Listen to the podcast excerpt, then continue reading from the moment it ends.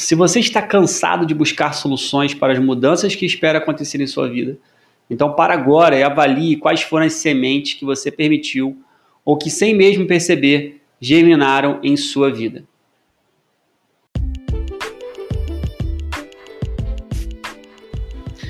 Olá, seja muito bem-vindo a mais um podcast aqui do Bivazou e para mim é um grande prazer ter você aqui na escuta, tá?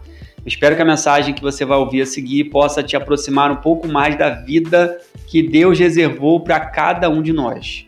Aproveito para te convidar a conhecer o meu blog, onde você vai encontrar dezenas de outras mensagens de fé, dicas de filmes, séries, música, tudo para te ajudar a conhecer um pouco mais desse Deus maravilhoso. Para entrar no blog, digita aí www.vivazoe.com.br. Vou repetir para você www.vivazoe.com.br. Agora, simbora para o episódio.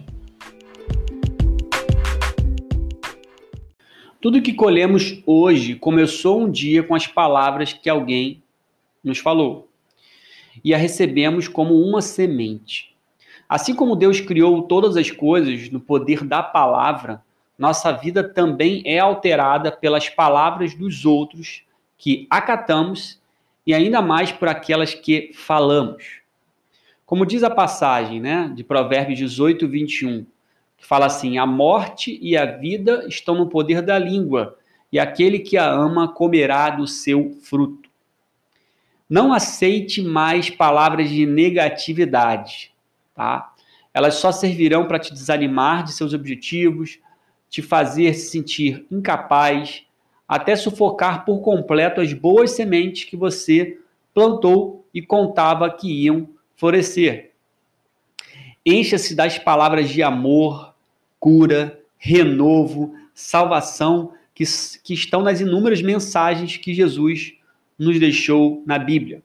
Receba hoje a palavra de 2 Coríntios, capítulo 5, 17, que diz assim: Assim que, se alguém está em Cristo, nova criatura é. As coisas velhas já passaram, eis que tudo se fez novo.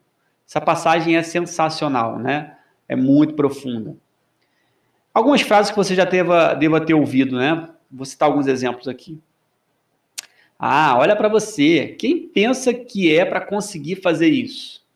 Essa doença não tem cura. Você precisa conviver com ela por toda a sua vida. Olha, relacionamento é muito difícil. Todos meus amigos que se casaram se separaram depois. Bom, são só alguns, exemplos né, de palavras negativas que a gente ouve ao longo da vida. Muitas delas vêm de pessoas que amamos e a maior parte das vezes, estão até bem intencionadas, achando que ao falar essas coisas estão nos ajudando e nos poupando de sofrer. O poder e a influência de todas as palavras ruins que um dia alguém falou é, para você não terão mais valor algum em seu coração se você escolheu viver em Cristo. E estar em Jesus não é só apenas acreditar em, em suas palavras né, e exemplos, mas viver cada dia na compreensão de que as palavras negativas dos outros e até as que virão né, na nossa mente só germinarão se acreditarmos nelas. Presta muita atenção nisso, tá? Vou até repetir para você. Estar em Jesus não é só apenas acreditar em suas palavras e exemplos, mas viver cada dia na compreensão, ou seja, entendendo, compreendendo que essas palavras negativas que as outras pessoas né, lançam sobre a gente, ou até mesmo aquelas que vêm no nosso pensamento, elas só vão criar raízes, só vão dar fruto se nós dermos créditos a elas. Para cada palavra negativa que você receber, lembre-se da promessa de vida abundante que Jesus nos deixou lá em João 10, 10. Vou ler para você. João 10, 10 diz assim: O ladrão não vem senão a roubar, a matar e a destruir. Eu vim para que tenham vida e a tenham com abundância. Estar em Cristo é relembrar todo dia sua nova identidade nesse mundo. As coisas velhas de sua vida se foram e agora você vive uma nova forma de enxergar a vida. O novo em Cristo é enxergar a alegria da cura, mesmo quando o diagnóstico do médico é de que não há saída para você. O novo em Cristo é experimentar paz, mesmo enquanto as circunstâncias fariam qualquer um entrar em desespero.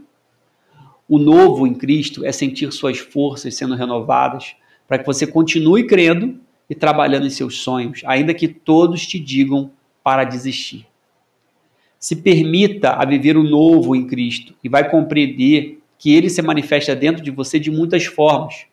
Como, por exemplo, quando você perdoa alguém que te fez mal, quando age com amor para com aquele que te maltratou, quando ao invés de dar as costas, você estende a mão a quem te pediu ajuda.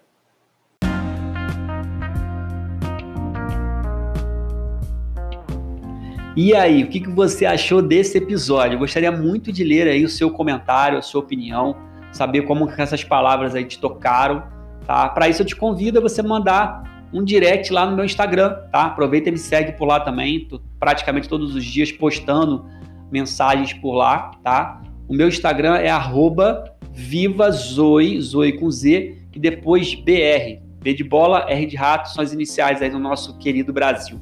Viva Zoe BR tá? Se você gostou dessa mensagem, então compartilha com um amigo ou com aquela pessoa que você sabe que precisa ouvir isso. Assim você me ajuda a cumprir com a missão de trazer mais gente para perto da vida que Deus tem para todos nós. Te convido também a conferir outras mensagens de fé e esperança lá no meu blog, que é o www.vivazoe.com.br. Vai ser um grande prazer te receber por lá também, tá? Que Deus te abençoe e guarde sua vida e a dos seus familiares. Fica aí um forte abraço do seu amigo e irmão Tiago Marinho. Até a próxima, valeu!